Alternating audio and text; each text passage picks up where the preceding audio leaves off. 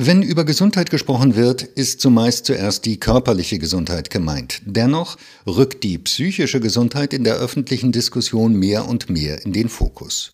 Doch wie steht es um die psychische Gesundheit in Deutschland?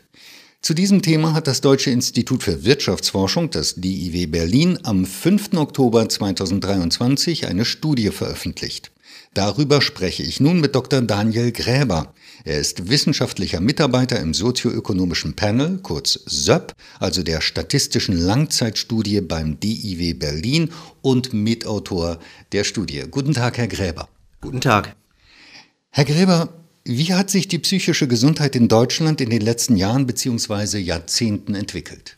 Die erfreuliche Nachricht ist, dass sich die psychische Gesundheit in Deutschland über unseren Beobachtungszeitraum, also zwischen 2002 und 2020, sehr positiv entwickelt hat. Das heißt, die psychische Gesundheit ist gestiegen.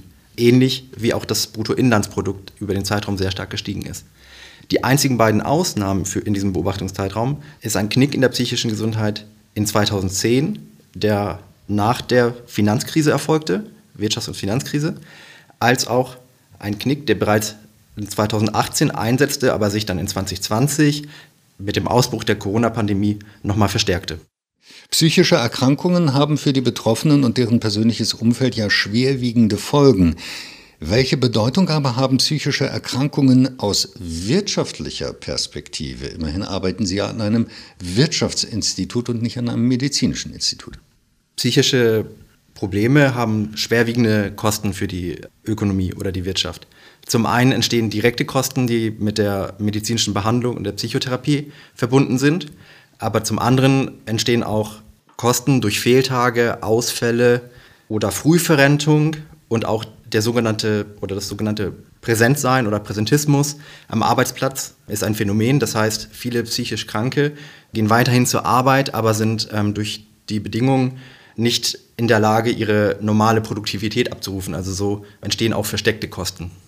Ist es denn auch umgekehrt so, dass die wirtschaftliche Situation Auswirkungen auf die psychische Situation hat oder haben kann?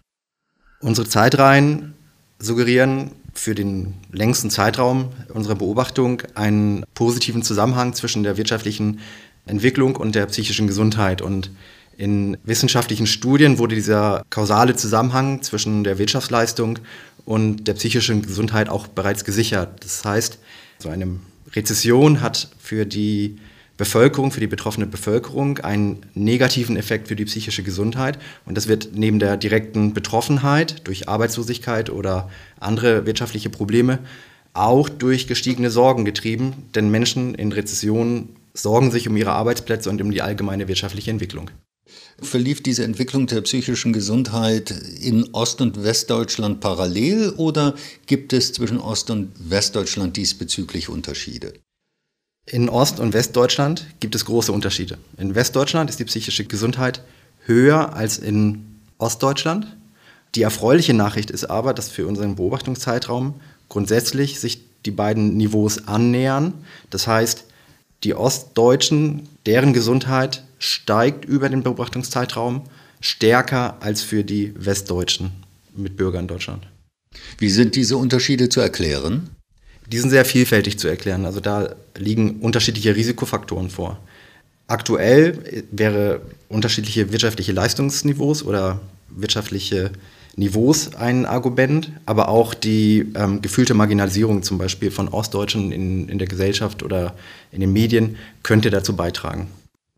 Gibt es denn bezüglich der psychischen Gesundheit auch Unterschiede zwischen den Geschlechtern? Ja, die existieren.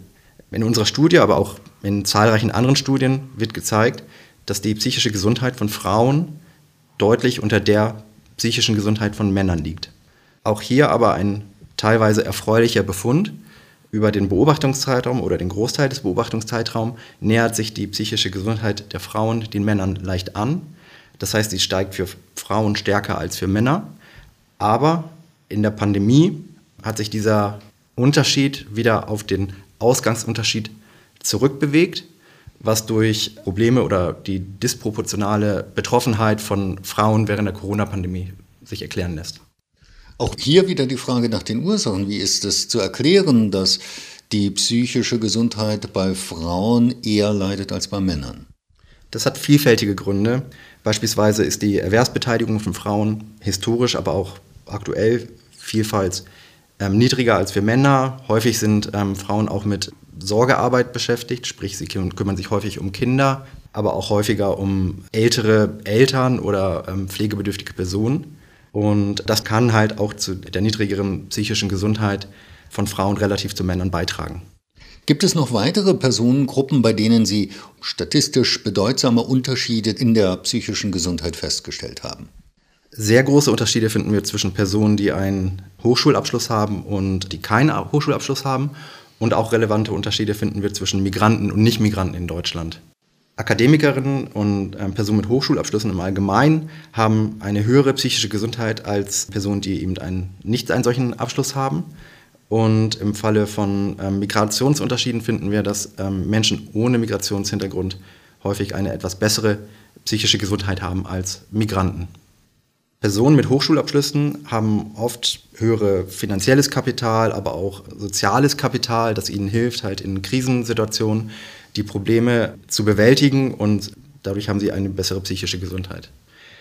Bei Migranten und Nichtmigranten lässt sich der Unterschied teilweise durch Diskriminierungserfahrungen erklären, aber auch häufig durch eine schlechtere Integration im Arbeitsmarkt. Denn ähm, häufig werden auch Abschlüsse von Migranten nicht anerkannt in Deutschland.